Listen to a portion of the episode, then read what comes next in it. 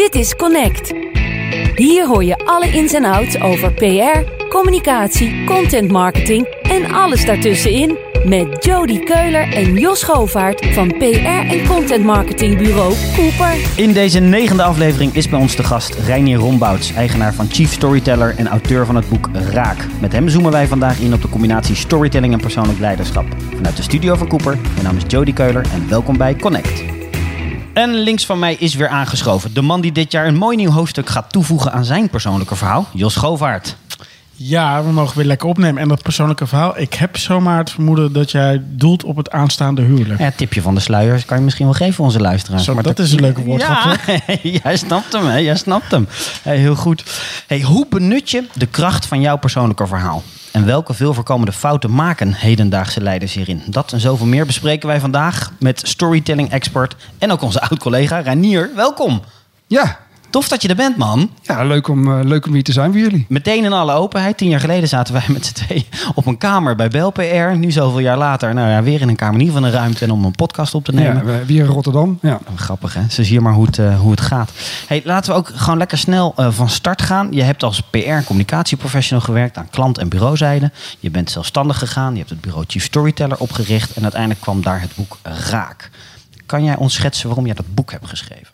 Ja, nou ja, kijk, ik, ik ben al eh, heel lang bezig met verhalen. Ehm, kijk, storytelling is gewoon een containerbegrip, maar eh, bij mij kwam dat ook samen omdat ik ben van oorsprong eh, ben ik journalist geweest. Daarna inderdaad. PR-communicatieadviseur, bij bureaus gewerkt. En ja, weet je, ik ben voor, bij verhalen, daar komt voor mij eigenlijk alles wel in samen. En met wat ik doe en wat ik in mijn werk ook heb gedaan, maar ook wat ik interessant vind. Ehm, en op een gegeven moment kwam ik op een idee, eh, eigenlijk door mijn werk. En wat ik merkte is dat eh, ik had het geluk dat ik voor enkele eh, goede leiders heb mogen werken. En wat mij opviel is dat die leiders ook vaak een goed verhaal, ja, een goed verhaal hebben en daar ook persoonlijk in durven zijn. En het tweede wat mij opviel is dat als ik voor dit soort mensen mocht werken, dat ik zelf ook beter was in mijn werk. Eh, ik, kan dat niet helemaal duiden, maar ik zeg dan wel eens tegen mensen: ja, het voelde net alsof ik 10, 15 procent beter was dan wat ik anders was. Liep je er dan ook tegenaan als je voor, voor mensen werkte, leiders werkte die niet zo'n goed verhaal hadden? Ja, ja, dat noem ik over het algemeen noem ik dat managers. En, eh, ja, weet is je, het verschil. Ja, en dat is een heel verschil. En Ah, daar liep mooi. ik al tegenaan. Maar goed, ik merkte dat dus bij mezelf. Eh, en toen, omdat ik dat altijd dat interesse heb voor, voor die verhalen, dacht ik van ja, weet je, als ik dat merk, dan zullen anderen dat toch ook merken. En toen ben ik eh, ja, die connectie gaan leggen tussen leiderschap en storytelling. En toen ben ik eigenlijk gewoon begonnen. Toen ben ik een blog begonnen en ik ben eh, leiders gaan interviewen. En eigenlijk met, de, met deze insteek, weet je, wat is jouw verhaal? En hoe gebruik je je eigen verhaal om te leiden? En wat is die essentie van het boek? Eh, Wat, staat er bijvoorbeeld op de achterflap, zo ongeveer? Eigenlijk heel simpel. Kijk, wie, wie succesvol wil zijn in, in business, weet je, die moet in staat zijn om mensen in beweging te brengen. Dat is eigenlijk waar, Te raken. precies. En hoe breng je mensen in beweging? Dan moet je ze op de een of andere manier raken. En hoe kun je in deze ingewikkelde wereld tegenwoordig mensen raken? Ja, eh, dan zou je tot op zeker niveau ook persoonlijk moeten zijn. Want dan denken mensen, hé, hey, ook een mens. En dan willen ze gaan bewegen. En eh, nou, weet je, dus dat is zeg maar de essentie. Hey, nou ja, ik, ik weet dat je luistert naar, eh, naar, ook naar, eh, naar de eerdere eh, podcastafleveringen. Je weet dat we een aantal stellingen deponeren. Laten we snel ook toegaan naar, naar de eerste stelling. Ja. Graag van jouw kant een eens of een oneens. Iedereen bezit een persoonlijk leiderschapsverhaal. Eens. Eens. Vertel. Ehm, ja, kijk, kijk, mijn stelling in het boek is ook: iedereen heeft een verhaal. Hè, ieder mens en iedere organisatie heeft gewoon een verhaal. Natuurlijk hè, is dat vrij algemeen, maar eh, dat is wel zo. Ja. Ehm, alleen, ja, vervolgens moet je dat voor jezelf eens ontdekken: van ja, wat is dat dan? Eh, maar ook, weet je, wat vertel ik dan en wat onderscheidt mij dan van anderen? Ja, weet je, en dat, dat, dat moet je natuurlijk voor jezelf uitvissen. Maar, Ja. En het wil ook niet zeggen dat iedereen in staat is om dat op een goede manier, misschien in zijn werk of zo, toe te passen. Ja. Alleen, ik ben er wel van overtuigd dat iedereen dat wel heeft. En is het dan ook echt een, een leiderschapsverhaal? Zit daar nog een verschil tussen een persoonlijk verhaal wat mensen hebben, wat ze hebben meegemaakt, en hoe een, hoe een leider zo'n verhaal gebruikt? Welke keuzes die daarin maakt, wat hij weglaat, ehm, wat hij misschien juist benadrukt? Heb je daar iets van een lijn kunnen ontdekken in de interviews? Ja, kijk, dat is inderdaad het verschil. Kijk, de, de stelling is inderdaad van, ja, weet je, bezit iedereen het? Ja, vind ik wel. Maar dat is ook gewoon meer vanuit mijn mensbeeld, omdat ik denk, ja, weet je, je moet, je moet mensen niet onderschatten. Eh, alleen, het is inderdaad wel zo. eh, die, dat heb ik geleerd bij die leiders die ik heb geïnterviewd. Ja, of jij bewust bent van je eigen verhaal, van je eigen tekortkomingen, van je eigen sterke kanten. En of jij in staat bent om, weet je, de dingen die jou bezighouden persoonlijk, om die te verbinden aan wat je doet in je werk, ja, dat is nog niet zo makkelijk. Ja. Moet, moet het ergens aan voldoen ook? Zo'n zo'n zo'n persoonlijk leiderschapsverhaal?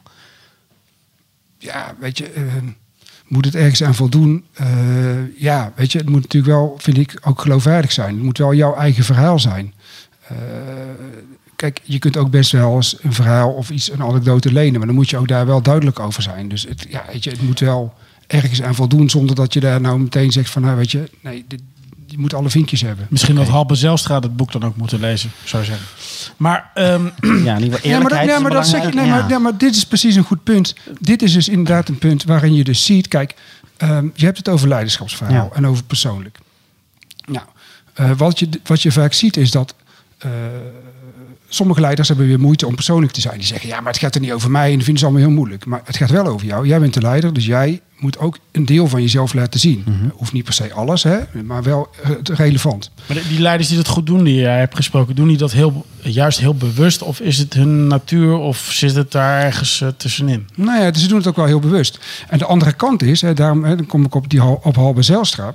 De andere kant is, ben je dus ook be- eh, in staat om jouw persoonlijke verhaal te eh, verbinden aan een doel. Want in business vertel je, eh, story, business storytelling is, is niet gewoon gezellig op een verjaardag. Je vertelt je verhaal met een doel.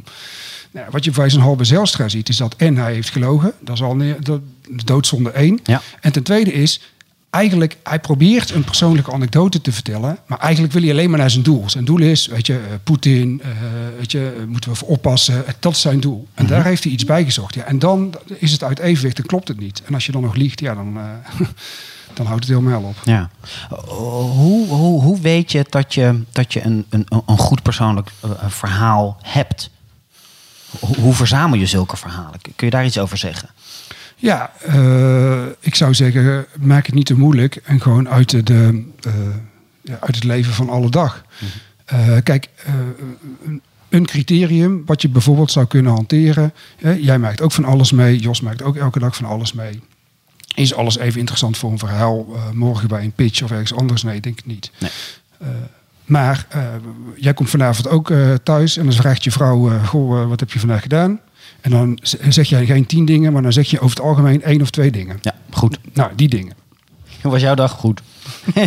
er zijn van die dagen, hè? Maar dan later komt het verhaal. Dat is zeker waar. Dat, zijn meer kinderen. Hoe, hoe was het op school? Goed. Ja, maar dan Ja. later komt er wel een verhaal wat je geselecteerd hebt al ergens. Exact. Waarvan je zegt van, en da- dat... Precies, en daar kun je je bewust van worden. Welke verhalen selecteer ik dan? Ja. En waarom vond ik dit dan relevant?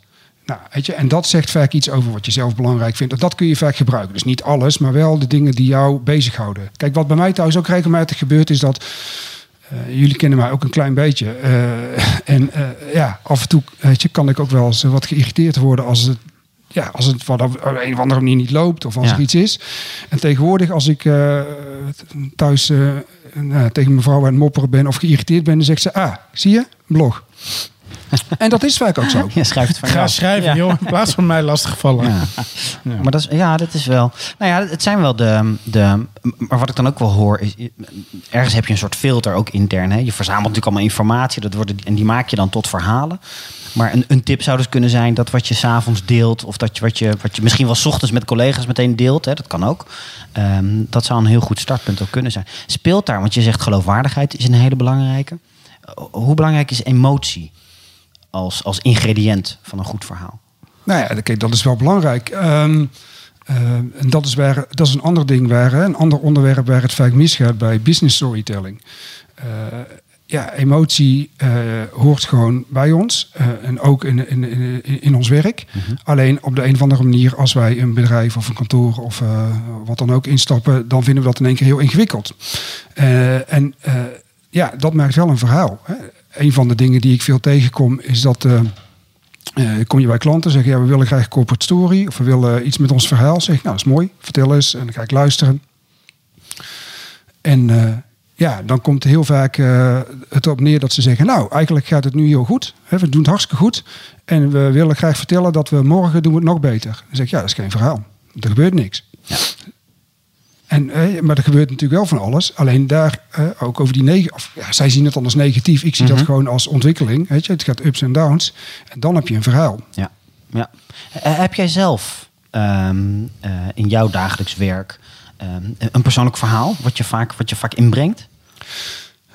Ja, kijk, kom- ja, natuurlijk doe ik dat. Ehm, en, en daarbij, wat ik ook heel belangrijk vind, is dat je daar, daarom zeg ik ook, probeer, die probeer alert te zijn, probeer die verhalen steeds te verzamelen, zodat je actueel blijft, hè, zodat je in het nu blijft. Ja. Eh, ik heb bijvoorbeeld, eh, het ligt er een beetje aan, maar eh, kijk, soms, ik zoek ook naar de juiste context. Hè. Voordat ik voor mezelf ben begonnen, heb ik zeg, natuurlijk een laatste baan gehad. Ja. Nou, toen ik die laatste baan had aangenomen, had ik mezelf voorgenomen om daar eh, drie jaar te werken. Nou, ik heb daar drie dagen gewerkt. Ja. Nou, daar zit wel een verhaal aan. Ja. Nou, dat gebruik ik bijvoorbeeld wel eens, Ja. weet je. Dus, maar, maar niet constant. Maar ik heb bijvoorbeeld... eh, Is dat dan een mooi? Want ik kan me voorstellen dat je dat verhaal best wel regelmatig deelt. En ik denk dat veel mensen wel eh, ergens op een moment zich ineens realiseren van... Hey shit, dat verhaal dat deel ik eigenlijk wel vaak. Ja. Is dat dan een heel mooi persoonlijk verhaal waar ze meer mee zouden kunnen doen? Ja, kijk, er zijn twee, er zijn, dan- zijn twee dingen dan. Ehm, dit soort verhalen, ik, bedoel, dit heb ik natuurlijk ook eerder verteld. Hè, van Ja. dat, van, en, nou, ik heb daar drie dagen gewerkt en was natuurlijk, dat is natuurlijk grappig. Maar ik kijk dan wel naar de juiste context. Dat is één. Plus dat ik ook kijk naar, eh, ik vertel het eigenlijk bijna nooit meer, omdat het alweer een paar jaar geleden is. Hè, het verhaal wat ik bijvoorbeeld, de laatste blog ging over mijn zoektocht naar een coach. Dat is nu heel actueel, is nu inmiddels gelukt. Maar daar nou, was ik dus heel geïrriteerd over, waarop mijn vrouw zei, dat is een blog.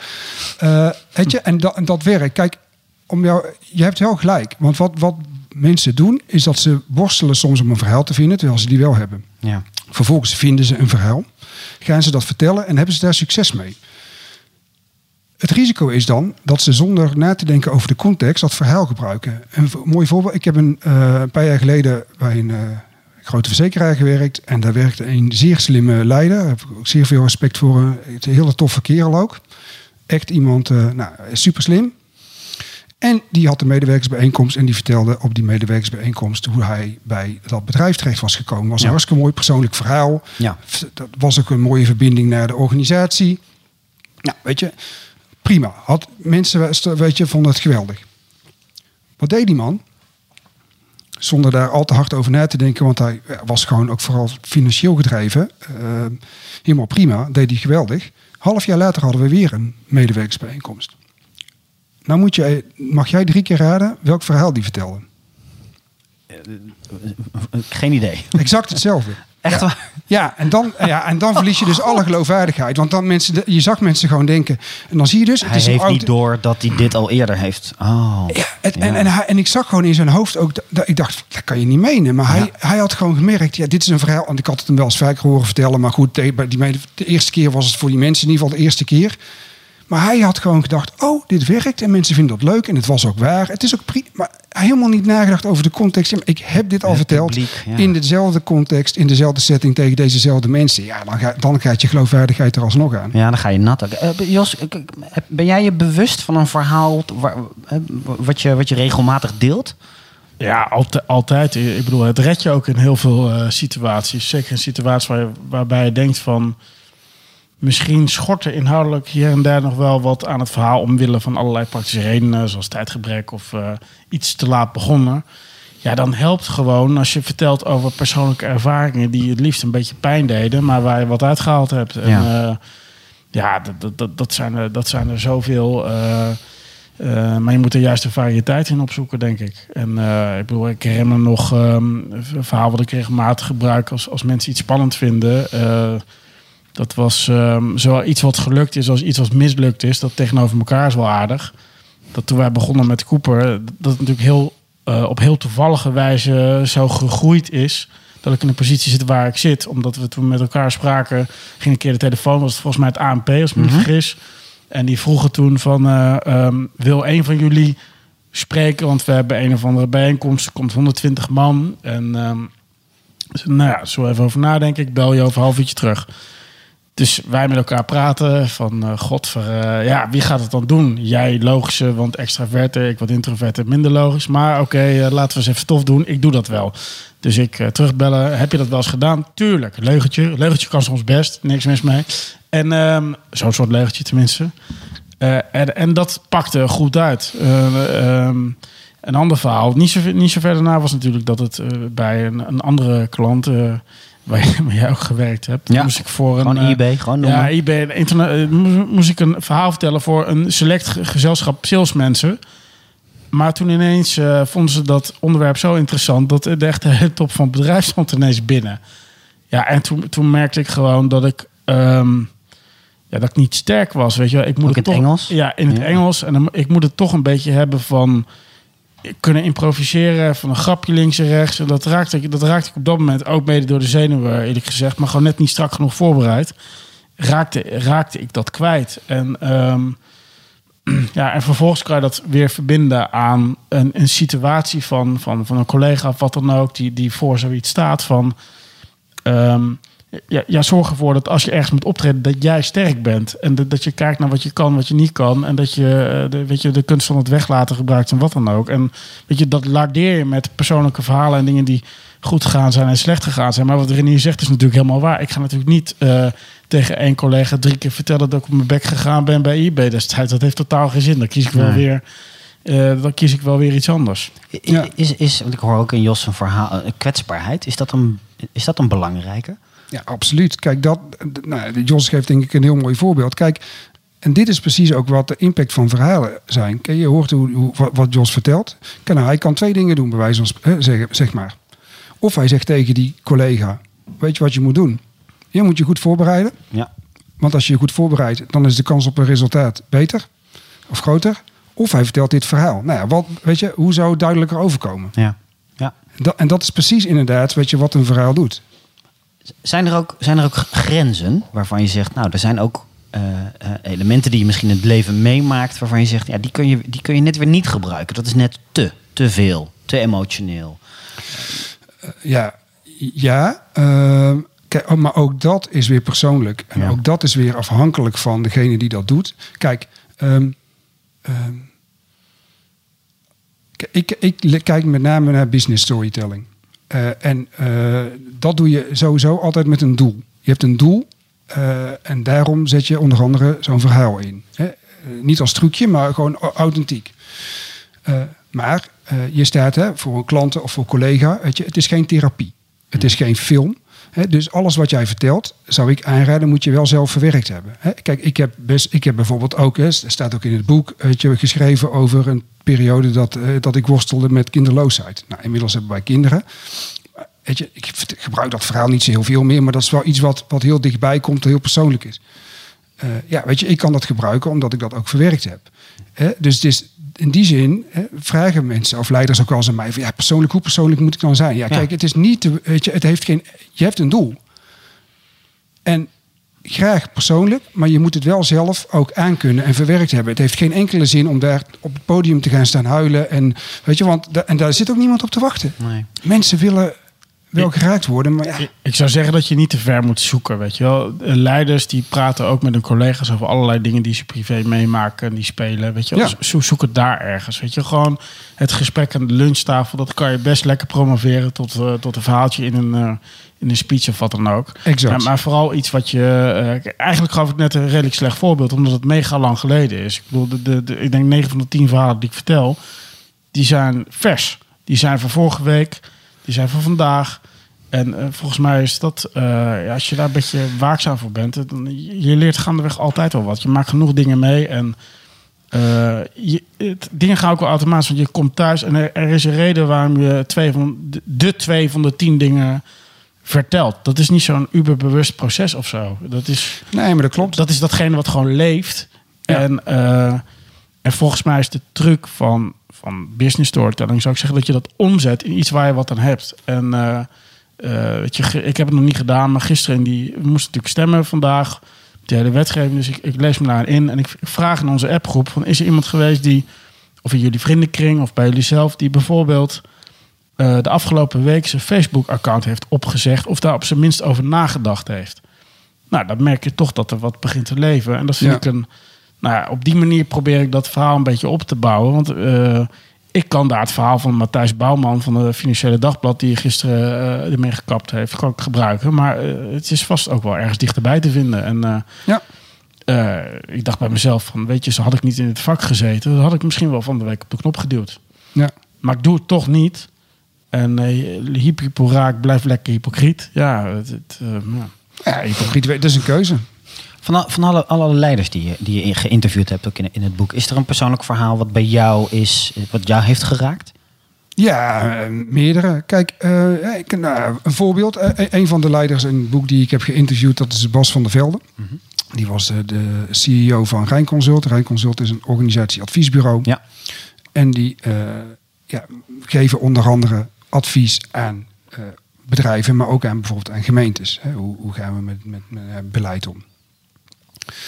Die uh, man die uh, heeft ook onder andere een gehandicapte dochter en nog een paar andere kinderen. En die zit, uh, maar die zit aan tafel bij een gemeente en de discussie gaat daarover: moeten we het zwembad sluiten, want ja, bezuinigen, moeilijk, moeilijk. Ja. En op zo'n moment besluit hij om een persoonlijk verhaal in te zetten. Uh, en vertelt hij, zegt hij daar van, nou ja, weet je, dat kun je natuurlijk doen. Hè? Je kunt zeggen van, nou, we kunnen hier 100 miljoen besparen, doen we het zwembad dicht. Aan de andere kant, weet je, betekent dat wel wat voor mensen. Ik heb namelijk een dochter, die is gehandicapt, die komt in het weekend thuis. En het enige wat wij als uh, gehele gezin kunnen doen, is zwemmen. Ja. Nou, dan gebeurt er wel iets aan zo'n tafel. Ja, en, dan, en, hij deelt dat ook. Hè, dan zeg je ook, ja, wat moet je wel of niet delen, wat is dramatisch. Maar kijk, het gaat erom, is het relevant? En in dit geval zeg ik, hé, hey, het is, het is waar, het is zijn authentieke verhaal en het is relevant in de context. Want met zijn verhaal maakt hij duidelijk, hè, zij kunnen daar best toe besluiten, maar wat is de impact van die beslissing? Nou, bijvoorbeeld dit. Ja, ja. mooi voorbeeld. Hey, ja. De keerzijde daarvan is natuurlijk, dit is een oprecht uh, voorbeeld.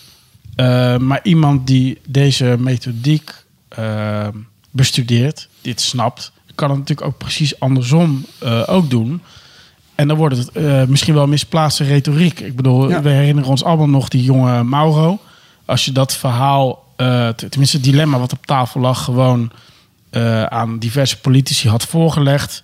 Dat was de helft voor, de helft tegen, nog zo wat. Maar die jongen kreeg een gezicht. Die zat aan tafel bij Paul Witteman, als ik me niet vergis. Die bleek ook nog ontzettend goed Nederlands te spreken. hartstikke intelligent. En ineens zag je natuurlijk dat, dat die, die hele dat hele, dat, dat hele beeldvorming, die hele beeldvorming rondom de jongen dramatisch kantelde. Ja. Um, en, en daar wordt, daar wordt natuurlijk diverse keren gebruik van gemaakt, ook in een negatieve manier. Dus je kan het echt op twee manieren kan je natuurlijk laten, uh, laten werken voor je. Hoe, hoe zie je dat? Zijn, zijn er.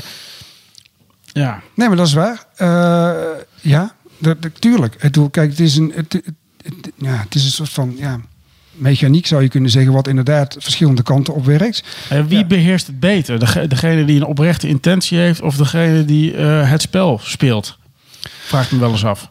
Ja, nou ja, dat vraag ik me ook wel eens af. Kijk, um, um, kijk dat kan ik niet oplossen. Kijk, mm -hmm. ik, we, we, daar gaat het veel meer om. Waar sta je voor? Ja. Uh, en waar, aan, het, aan het publiek om dat te beoordelen eigenlijk, toch? De ontvanger ja, van. weet je, daarom. En ik, ik, ja. ik sta voor, voor oprechte uh, verhalen. Ik geloof daar ook in. Dat, dat, zo werk ik ook. En natuurlijk, weet je, in je werk is dat soms even kijken, kan het. Maar ik ben wel iemand, nou, weet je, daar kennen jullie mij ook lang genoeg voor, ja, die dat wel, weet je, Ja. zegt van, ja, dit doe ik wel, dat doe ik niet. Ja. Maar Jos heeft gelijk. Uh, ik weet nog wel tijdens de verkiezingen, Amerikaanse verkiezingen, hè, met Trump en Ja. Clinton. Ja. Ja, weet je, ging natuurlijk ook over van alles en nog wat. Kijk, ik ben bijvoorbeeld, ik ben een groot fan van iemand als Obama. Maar je kunt, hè, eh, en dat is een bepaalde stijl. En weet je, dat is storytelling, uh, uh, ja, zeg maar de hoogste klasse. Ja. De andere kant is, als je naar uh, Hillary Clinton kijkt of Trump, is Trump in zijn gekke, botte stijl wel degelijk een heel effectieve storyteller. Ja. Zo is het natuurlijk wel. ja, doel is duidelijk. Doel is duidelijk, je we weet waar die naartoe. staat, je Ja. weet waar die voor gaat. En Hillary Clinton is veel minder duidelijk. Ja. En dat is ook een van de redenen waarom zij ook minder goed overkomt. Ja, mooi. Hey, tijd voor de tweede stelling. Eh, een eens of een oneens, eh ga Renier. Een inspirerend verhaal vertellen dat raakt, kan echt iedereen. Ja, eens. Maar daarbij blijft wel, weet je wat ik net zei? Nee, eens. Ja? Daar, daar sta ik Eens, voor. punt. Maar, Ja. ja, en dan maar kan je het bewust inzetten. Ja, oké. Hoort er niet zoveel meer ook bij om, een, om, om op een goede manier, eh, denk even aan presentatie, timing, intonatie, de details van een verhaal, misschien ook wel de pauzes die je bewust of onbewust gebruikt. Ik kan me voorstellen dat de hele voordracht Tuurlijk. ook waanzinnig veel impact heeft. Ja, eh. dat is ook zo. ja. Hè? Dat is wat ik net ook zei over emotie. Zit er conflict in een verhaal? Eh, weet je, dat, dat- het is natuurlijk meer dan, dan alleen maar persoonlijk zijn. Kijk, dat is een, een deel wat ik zelf heel belangrijk vind. Maar storytelling heeft natuurlijk veel, ve- ja, vele aspecten. En Ja. weet je, de manier waarop je je presenteert is er daar één van. Ja. ja, de grappenmaker die op een feestje een leuk verhaal kan vertellen. Ja, die zou het misschien als professional op een podium, hè, 200 man staat aandachtig te luisteren eh, tijdens een all-hands meeting. Dat is dan even wel een heel ander verhaal. Nee, maar dat klopt. Maar kijk, eh, om het dan zeg maar eh, eh, weer wat kleiner te maken. Hè. Jullie, nou ja, weet je, hebben het daar zelf ook redelijk, redelijk vaak over. Hè. Jij bent hè, Jody, type extravert, eh, kan makkelijk praten. Eh, eh, Jos, eh, type introvert. eh, weet je, do- doet dat op een andere, geheel eigen wijze. Kan, kan ook makkelijk Ik wil het praten. zeggen, kan ook hij heel kan, ja, kan ook makkelijk praten. Nee, maar goed, weet je, heel ander type. Ja, nee, maar, dat maar- precies, Maar, ja. zijn al, al- maar je, natuurlijk ben je allebei op je eigen wijze in staat om een verhaal te vertellen wat raakt. Ja. Hè, Ik heb ook leiders geïnterviewd die zeggen: Ja, ik weet dat ik in- introvert ben. En natuurlijk is het wel zo. Ja, dan heb je wel de verantwoordelijkheid om jezelf te pushen. Om te zeggen: Ja, maar ik heb die rol. Ik ben een CEO van dit bedrijf. Dus ik moet ook het podium op. En dat doe ik ook. Ja, maar dat is wezenlijk wat anders, weet je. Dat, dat is gewoon jezelf dwingen om het te doen. Dat heeft op zichzelf niet zoveel te maken met het kunnen vormgeven van een verhaal. Dat is alleen, heb je even de guts om het podium op te stappen en eraan te kunnen wennen dat eh, je een speech houdt. En zeker in Nederland, er zegt niemand wat terug. Weet Ja, je wel? Dus, ja, dus dan, dan zit je tegen een stilte aan te kijken en dan moet je, eh, ja, weet je, dan moet je aan wennen. En weet je, daar ligt nog steeds bijvoorbeeld in mijn geval niet mijn natuurlijke kracht, maar ik ben wel blij dat ik het tientallen keren gedaan heb. Ja. En ehm, Maar oe- oefen jij met, met, met leiders over hoe ze het verhaal moeten voordragen? Ik kan me voorstellen dat je het, dat je het vangt, dat je het uitwerkt. Maar Ja. oefen je ook hoe ze het voordragen? Speel je soms het publiek na en vraag je, nou, vertel maar je verhaal? Of, Ja, weet je, je, je, je oefent wel in de zin van dat je het met elkaar over hebt. Maar ik ben zelf, ik ben het helemaal met je eens. Hè? Presentatie in je lijf en weet je, dat, dat doet allemaal mee. ja. Eh, maar ik vind weet je, dat, dat- dat het in ieder geval bij jezelf past en dat het authentiek is en dat je weet wat je wil vertellen, vind ik het allerbelangrijkste. En dat je daarnaast probeert om dat ook zo goed mogelijk over te brengen en dan zo goed mogelijk erbij te staan. En tuurlijk. Maar eh, ik heb liever iemand die, die heel authentiek zichzelf is en iets wil overbrengen, dan iemand die ja, weet je, dat perfect kan presenteren en perfect, weet je. Maar ik weet niet of dat, dat is niet per definitie wat raakt. ik zou zeggen als communicatieadviseur in dit geval dat je degene die het podium op gaat gewoon ook moet helpen in de vorm. Weet je wel, als iemand eh, lastig in een speech eh, tot zijn recht komt, organiseer dan een soort van dialoog. Weet je wel, dat je Ja. gewoon een, een interviewsessie houdt of eh, een, een ronde tafel. Of, er zijn natuurlijk allerlei vormen. Als iemand, eh, kijk, een speech is een hele, eh, hele moeilijke vorm. Die, die beheersen gewoon heel erg weinig mensen. En dan wordt, er wordt vaak een, een verhaal wat misschien best wel oprecht is. Dat, dat wordt dan in een speech georchestreerd. En dan heb je ineens het gevoel dat het nep is. Terwijl dat gewoon ligt aan de, ja, weet je wel, presentatiekunde. Terwijl als je gewoon met iemand één op één zou praten, dan komt het wel lekker uit. Dus als die, die persoon een vraag stelt, dan geeft hij gewoon antwoord. Dat is al veel makkelijker. eh, Weet je, de- Dat klopt. Nee, maar dat, dat, dat klopt. En de- de- dat zijn inderdaad hele goede manieren. Dat zie je vaak in videoformat zo fout gaan. Dat je dan te, gewoon te lang in, naar een talking head zit te kijken van iemand die daar, zich daar zichtbaar oncomfortabel bij voelt. Dan denk ik vaak van snij ten eerste eh 60% ander beeld doorheen. Dat scheelt al. Dan heb je in ieder geval snelle shots. Ehm, dus ja, dat is niet alleen aan, eh, aan anderen.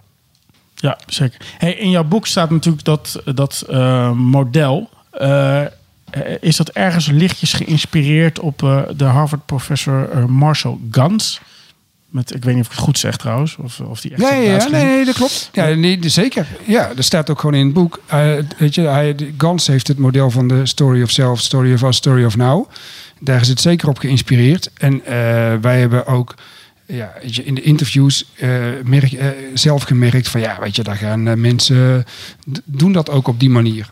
Eh, en daar, vervolgens kies je een vorm. Maar dat klopt. Maar dat, ja, dat, is, dat hebben we gewoon eh, ook vermeld. En als je daar vandaag mee wil beginnen al- als leider, wa- waar eh, start je dan? Want kijk, als je kijkt naar dat model, is in theorie natuurlijk super simpel. Je begint, je begint bij een verhaal wat je zelf gemaakt hebt. Vervolgens kijk, is het relevant voor het publiek waar ik het, waar ik het over heb? En heeft het relevantie in de tijd, omgeving, eh, context waar je nu zit? Ja. Dat klinkt heel makkelijk, maar oké, je opent zo meteen je tekstverwerker en je kijkt naar een leeg scherm en dan. Ja. Nou ja, en dan? Ja, nee, nee, helemaal eens. Kijk, het, het- de kracht is inderdaad van het model dat het zo simpel is. Jullie noemen dat, noemen dat het storykompas. Ja. Toch? Ja. Ja, story kompas, ik, wij, nu. Of inderdaad, Gans zegt dan de story of self, de story of us, de story of now. Is inderdaad gewoon hetzelfde. Eh, en eh, het voordeel is dat het zo simpel is dat iedereen het kan begrijpen. Maar inderdaad, vervolgens moet je daar wel mee aan de slag. En dan ja, zeg ik van ja, weet je, die persoonlijke verhalen, hou het, in- wat je er straks ook al zei, hou het inderdaad dichtbij. En kijk ook gewoon wat klopt je, met de context. Hè. Jullie, begonnen net dit interview, oh weet je, we hebben eh, vroeger samengewerkt. Ja, dat is logisch in de context, weet je. En dat is ook al iets kleins persoonlijks. Nou, op die manier. Ja. Daarom deel je dat ook heel bewust. Merk je dat, eh, in, welke, wel- eh, zeg maar, in een soort driestapsraket natuurlijk. Eh, waar stoeien mensen het meest met hun, met hun persoonlijk verhaal? Zit dat in de ik? Zit dat in de wij? Zit dat in een nu? Ik kan me voorstellen dat je en dan moet bruggen aan elkaar. Waar zitten daar de, de uitdagingen? Ja, ook dat is wel weer verschillend. Want er zijn mensen die hebben dus heel veel moeite met het ik. Die zeggen, ja, het gaat niet om mij. Hè? Dus met, Ja. terwijl anderen zeggen, oh nee, leuk. Dus dat. Ehm, wat ik zelf ook nog wel merk, is dat wat ik zelf heel prettig vind, is bijvoorbeeld hè, het nu. Ook als voormalig journalist. En ik merk ook dat in organisaties dat ook vaak nog wel een probleem is. Dan denken ze, oh ja, ik, oké, tuurlijk, ik als leider of eh, als, eh, als afdeling en wij als organisatie of met de buitenwereld. Maar dat ze dan eh, op de een of andere vre- van mij vreemde manier moeite hebben om de urgentie duidelijk te maken. Hè? Dat je dan vertel ze een verhaal en dan denk je, ja, oké, en waar vertel je dit Ja. nu? Ja, geen idee. Ja. Ja. Ja, dat is wel. Ik, ik hoor het wel. Dat is wel grappig. Want dat, ik realiseer me dat nu ook wel ineens. Dat best wel veel, ook wel collega's tegen mij zeggen. Je mag best wel wat persoonlijker zijn. Ja. Een of andere, terwijl ik denk dat ik dat heel ben. Een soort, hè, een soort open boekje rondwandel. Maar toch geven veel mensen aan. Ja, je mist vaak dat persoonlijk. Ik denk dat ik waarschijnlijk heel erg stoei met het eerste deel. En eerder een soort automatisch toe, hè, neig om te, om te gaan toewerken naar het wij. En misschien wel de nu. Daar misschien toch wat de Nee, grote stap in. Ik eh, denk dat jouw reflex Grappig. is dat je in eerste instantie veel vragen aan anderen stelt. ja. En ehm, In deze podcast wel mijn rol ook. Hè? ja, nee. ja, maar dat, dan, dan volgt er vaak geen. Maar die rol is al natuurlijk tot stand gekomen. Ja, zeker. Ja, maar Dat, dat, dat, dat- dan, dan volgt er. eh, dan gaat het ook vaak om die persoon. Dus het is ook een beetje hoe het, hoe het start, weet je wel. En dan. eh, en, en ja, in zekere zin bescherm je denk ik ook wel. Of dat nou onbewust of bewust is. Ja, dat ook. Nou, vind ik Ja. wel een goeie inderdaad. Want ik heb, nou, nu is dat minder. Maar ik, ik weet wel inderdaad, bij, bij Jody heb je soms amper, adem gehaald. Of dan heeft hij al, en hoe gaat het met je? En, De vervolgvraag, zit er bovenop. Ja, Ja, ja, dat ja. is waar. Ja, dat is, dat is, en dan denk ik af en toe, na, na tien minuten denk je dan, oké, en met jou dan? eh, Ja, weet je, dat is echt goed, goed, goed, goed, goed. En weer door. Ja, goed dat, dat En ik kan me dat heel goed voorstellen. En daar sta je dus niet, daar, sta, hè, daar ben je dus helemaal niet bewust mee bezig. Zou je daarbij stilstaan? Ja, dan moet je dus inderdaad even dat. Dan is zo'n simpel model ontzettend redzaam natuurlijk. Je denkt, oké. Ik, oké, daar de tijd voor nemen. Ik kan me ook voorstellen dat mensen die meteen naar dat doel jakkeren... of hè, de, de, de, de, de, eh, de actualiteit eh, niet weten te vangen... dat dat weer voor hun een valkuil is. En daar juist simpele modellen kunnen daar, kunnen daar ontzettend goed bij helpen. Is er een, een actueel voorbeeld waarvan jij kan zeggen... kijk, daar zie je eigenlijk op, hè, een heel mooi gebruik van het, van het storykompas. Maar eh, wat ik voor, bijvoorbeeld deze week of vorige week tegenkwam... was een verhaal van Duncan Stutterheim.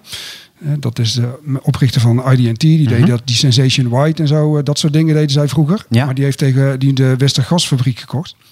Maar die is ook heel erg bezig nu met Amsterdam. Dat is Amsterdammer en hij zegt ook, ja, ik zie mezelf ook als Amsterdammer. En ja, ik wil ook iets terug doen. Eh, ik wil ook iets terug doen voor die, voor die stad.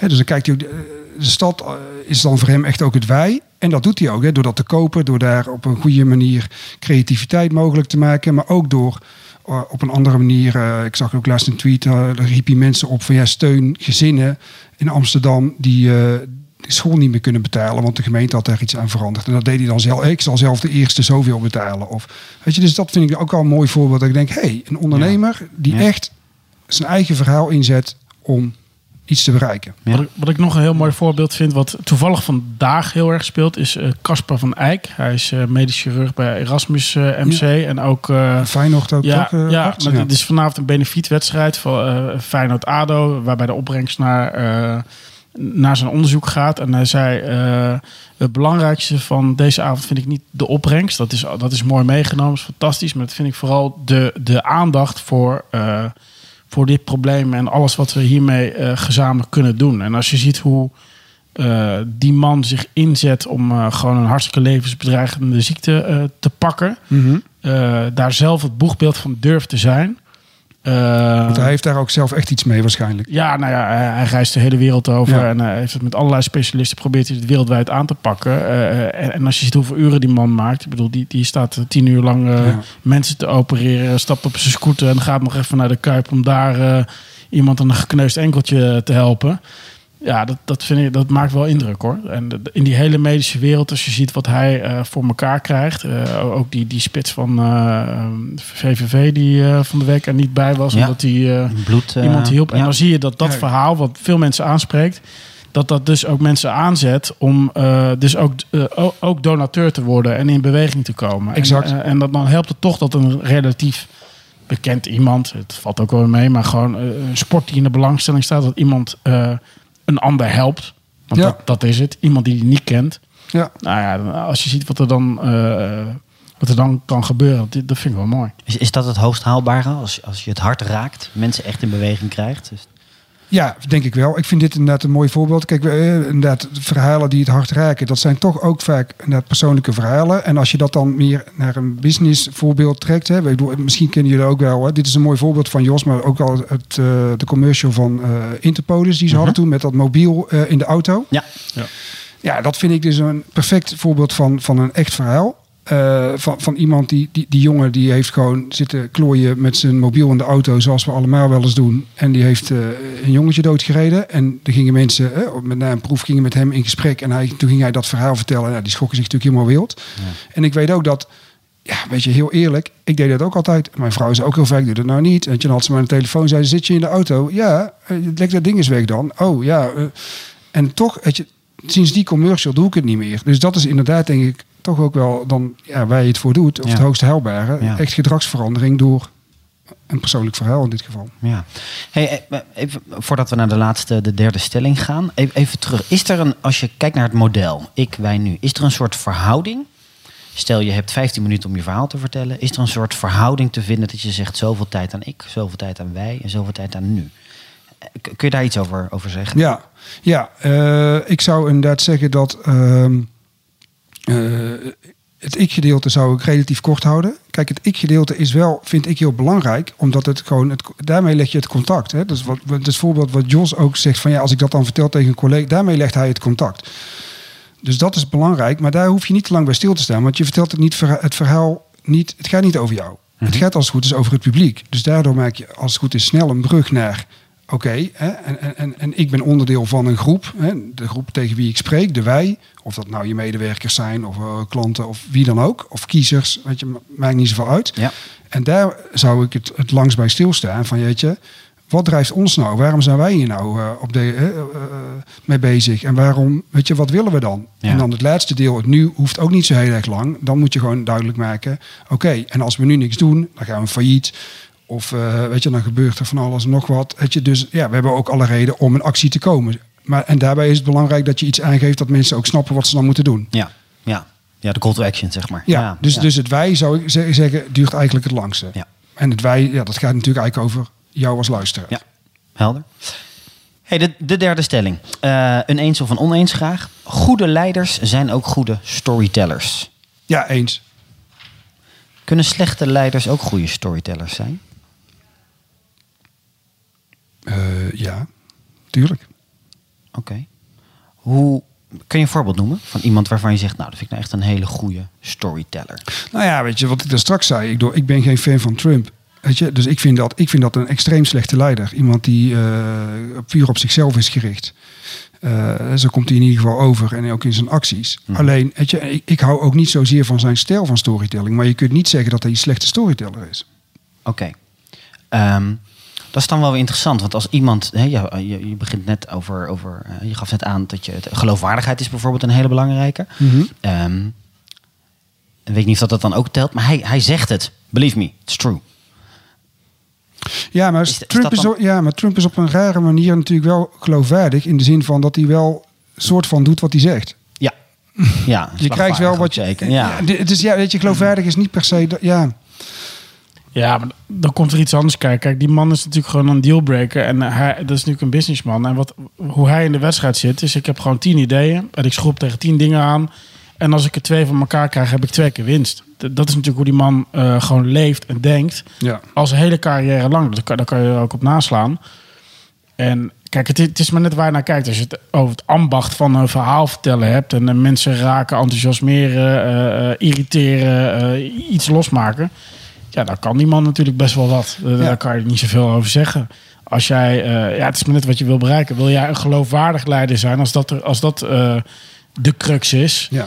Ja, dan wordt het een beetje lastig. Ik denk niet dat er veel mensen Trump een geloofwaardig leider vinden. Maar aan, onderaan de streep zal die voor een groep mensen echt wel wat voor elkaar krijgen. Het is natuurlijk wel gewoon een dealmaker. En, ja, nee, dat klopt. en, en, ja, uiteindelijk heeft hij daar wel voor een gedeelte van, van een publiek heeft hij geloofwaardigheid. Want andersom, Obama is natuurlijk een geweldige storyteller. Die kan geweldig verhalen vertellen. Maar ja, ga maar eens in Amerika rondvragen wat men uiteindelijk van de afdronk van zijn beleid vindt. En daar word je niet zo heel vrolijk van. Nee, En dan dus, gaat het uiteindelijk toch om de, om de prestaties of om de economische tij op dat moment. En dus, dus de, de, de, de, eh, de kracht van storytelling in die zin is vooral in de opmaat. Werkt die heel erg lekker. Eh, Maar uiteindelijk word je toch weer beoordeeld op wat je gedaan hebt. Dus je, je kan er heel veel sympathie mee winnen. Maar of je het vasthoudt, de, ik denk dat niet storytelling daarvoor verantwoordelijk is. Dan wordt het toch weer wat anders. Nee, maar precies. helemaal Ja. eens. Maar helemaal eens. Kijk, want, want dat is inderdaad precies het punt. Kijk, storytelling, hoe je het ook draait of keert, is ook gewoon communicatie, is gewoon een middel. Uiteindelijk, weet je, als jij verkeerde dingen doet, kun je dat niet met een goed verhaal ni- niet rechtkletsen. Weet je, en zo, weet je, dat is met storytelling ook zo. En je kunt mensen best een tijdje inspireren, maar als jij vervolgens niks waarmaakt, ja, weet je, dan eh, hebben ze ook niks aan jouw verhaal. Ja. Hey, Ralf Hamers, topman van ING. Dat is natuurlijk eh, een beetje een gek verhaal. Eh, wel salarisverhoging. En toen werd de bol weer teruggetrokken. En eigenlijk hebben we hem niet meer gezien. Wel- Welk advies zou jij hem geven? Als je hem zou adviseren. Nou ja, kijk, dit is inderdaad een, een, een mooi voorbeeld eh, van eh, verhaal. Eh, je verhaal moet wel kloppen. Eh, je moet geloofwaardig zijn. En het gaat in eerste instantie om wat je doet. Eh, dus het gaat in eerste instantie om je acties, Je handelen. om je Ja. handelen, om je producten, om je diensten. Doe je dat soort dingen goed. En dan vervolgens om je verhaal. Nou ja, zij hebben dit gewoon niet goed gedaan. Hè? Ik bedoel, niet goed aangevoeld in de context. Wat is nou, eh, wat zou normaal zijn? Of wat, zou, eh, nou, wat zouden mensen pikken? Eh, En van ja. wie zou jij wat verwachten? Van die topman die, die, dat, die dat salaris zou krijgen? Of van Bert van der Veer die van plan was het hem te geven? Nee, nou, het is Jeroen van der Veer. Dat is Ja. de, de commissaris. Oh, Jeroen, maar dat maakt niet uit. Nee, geeft niks. Nee, maar, en dat is inderdaad mijn tweede punt. Ten eerste, weet je, dus het gaat al mis bij, bij de acties. Ik denk dat je het niet moet doen. eh, want je kunt aanvoelen dat dat misgaat. Eh, en als je het wel doet, kan geen verhaal je helpen. En dan ten tweede, jij bent de CEO. Ja. Eh, dus jij gaat ook persoonlijk voor de camera staan. En dat Jeroen van der Veer eh, ook nog een keer iets zegt vanuit zijn rol, vind ik prima. Maar nu krijg ik heel erg het gevoel, ja, weet je, die man is CEO van ING. Het lijkt wel een kleine jongen die, door, weet je, die achter de rug van commissaris van der Veer schuilt. Hè, En alsof eh, Jeroen van der Veer zegt, ja, weet je, dat zeggen ze niet letterlijk, maar het voelt een beetje zo, ja, hij wilde het zelf niet, maar ja, wij dachten we doen er een miljoen bij. Nee, hij wilde het zelf ook. En dan moet je, denk ik, als het mis is gegaan, gewoon zeggen: het enige wat je dan, al wat ik dan nog kan doen als, als advies, als eh, persoonlijke eh, leiderschap en storytelling, zou ik zeggen: ja, nou ja, wat ze denk ik goed hebben gedaan, is het gewoon teruggedraaid, omdat het onhoudbaar was. Eh, dus dat is goed. En vervolgens zou ik zeggen: ja, ga dan ergens zitten en zeg gewoon: ja, weet je. Ik, we hebben het gewoon helemaal verkeerd ingeschat en dat was ook niet slim. En we hebben het teruggedraaid. En ja, weet je, op de, en ja, zelf een keer dat verhaal doen en dan ben je er ook vanaf. Ja. Vind je, vind je nu alsnog dat ze vrij snel eh, met, met, met een persoonlijk verhaal moeten komen? ik denk dat... En dat je daar ook te lang mee kan wachten. Hè? Stel, ze blijven nu nog uh, uh, zitten op hun stoel en komen niet met dat verhaal naar buiten.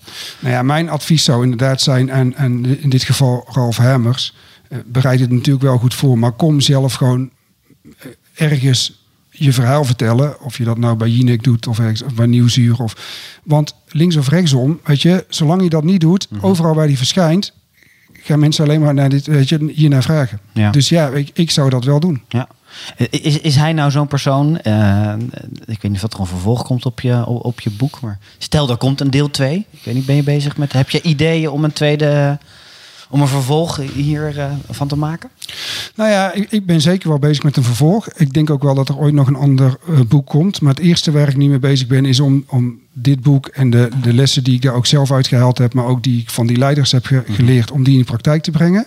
En ik ben nu bezig met, ja, zeg maar het ontwikkelen van een soort van ja. dienst waarmee ik bedrijven en ondernemers echt kan helpen om hun verhaal er goed uit te halen. Om dat op een goede manier neer te zetten, zodat zij daar echt gewoon uh, ja, met hun business ook gewoon meer uh, ja, impact en meer uh, resultaten van kunnen halen. Ja, door hun verhalen goed te gebruiken. En heb je nou een soort, ik kan me voorstellen dat je zo, zo gaandeweg het jaar wat namen verzamelt. Zijn er nu namen van, van nationale, internationale leiders waarvan je zegt, die zou ik heel graag willen interviewen voor, voor mijn, mijn tweede boek? Ja, nou ja, weet je, dat, er zijn natuurlijk wel, wel dingen. Kijk, het ligt er ook een beetje aan. Er zijn leiders, maar er zijn ook al voorbeelden van mensen die ik echt heel goed vind op dit vlakgebied. Hè. Bijvoorbeeld een Bo Eason mm-hmm. uit Amerika of een, een, Jeff Matt. Of, weet je dat, maar dat zijn meer vak, uh, vakgenoten die, die echt heel goed zijn. Uh, ja, weet je, er zijn ook al. Uh, kijk, ja, weet je, zijn natuurlijk, je kunt altijd namen noemen waarvan je denkt, ja, weet je, die zijn misschien een beetje ver weg, maar. Ehm, nou ja, weet je, ja zou zeggen, probeer het gewoon. Je weet het nooit. Ja. ja. Mailtje sturen ja. en kijken. Maar ik kan me voorstellen dat je zo'n... Nou, bij wijze van spreken, de, de, hoe heette die dame ook alweer? Die als communicatie... Uh, directeur actief was voor, uh, voor Trump. Ja, dat lijkt me toch wel een fascinerend. Ja, die net weg is. Oh, die. Ja, die, ja, dat kan, ja, ja, maar, ja, maar goed, als je, zo, als je zo groot gaat denken, dan zou ik bijvoorbeeld ook denken, bijvoorbeeld, uh, ik heb een zoontje van uh, bijna acht, die uh, is met heel veel dingen bezig en die vindt bijvoorbeeld Elon Musk geweldig. Ja, met nou, nou, zo iemand zou ik echt super graag willen, willen interviewen over hoe hij dingen doet en hoe die, wat die man allemaal doet. En daar zit ook heel erg zijn eigen persoonlijkheid en zijn verhaal in. Dus, ja, weet je, ja, tuurlijk. Alleen, nou ja, maar die, die zal hem een mailtje sturen. Die, die, zijn, die zijn natuurlijk schaars, hè? Echt van, die, van, die, van die inspirerende mensen die echt een, een tent echt helemaal dragen. Ja. Uh, ja, dat, dan als je dat aan mensen vraagt, kom je toch steeds weer op hetzelfde rijtje uit met Elon Musk en Steve Jobs en dat, ja. soort, dat soort mannen. En uh, ja. ja. nee, dat klopt. En dat kan even zoeken zijn. Ja, maar dat is ook wel het mooie van dit boek. Ik bedoel, ja. van, van Raak is ook wel dat er juist twintig andere leiders zijn die niet voor iedereen in de breedte volledig, uh, uh, volledig herkenbaar zijn, uh, maar hele mooie persoonlijke verhalen hebben. Dat ja, daarom. En, en dat is wel de kunst. Er zijn natuurlijk ook heel veel mensen die niet bekend zijn, maar die juist veel meer naar buiten zouden mogen en moeten komen. Ja, ja dat is ook zo. Hey, tijd voor de laatste vraag. Uh, die stellen aan onze gasten die we in de podcast uh, uh, hebben. Als mensen met jou meer van jouw verhaal mee willen krijgen, waar, waar kunnen mensen jou volgen als ze met jou willen connecten? Nou ja, ik, mijn verhalen zijn sowieso te vinden op mijn website, chiefstoryteller.nl. En ik ben ook actief op Twitter. Het Reinier is dat. En op LinkedIn kun je me ook vinden. Dat zijn denk ik de meest geëikte kanalen. Geweldig. Helder. Renier, namens ons beiden, dankjewel voor je komst. Ja, graag gedaan. Dit was aflevering 9 van Connect. Wil je meer informatie? Bezoek dan www.cooper.nl slash connect voor alle show notes, cases en tips. Deze podcast wordt mede mogelijk gemaakt dankzij de interne support van Noortje Kleine en mediapartner Communicatie Online. Bedankt voor het luisteren en tot de volgende aflevering.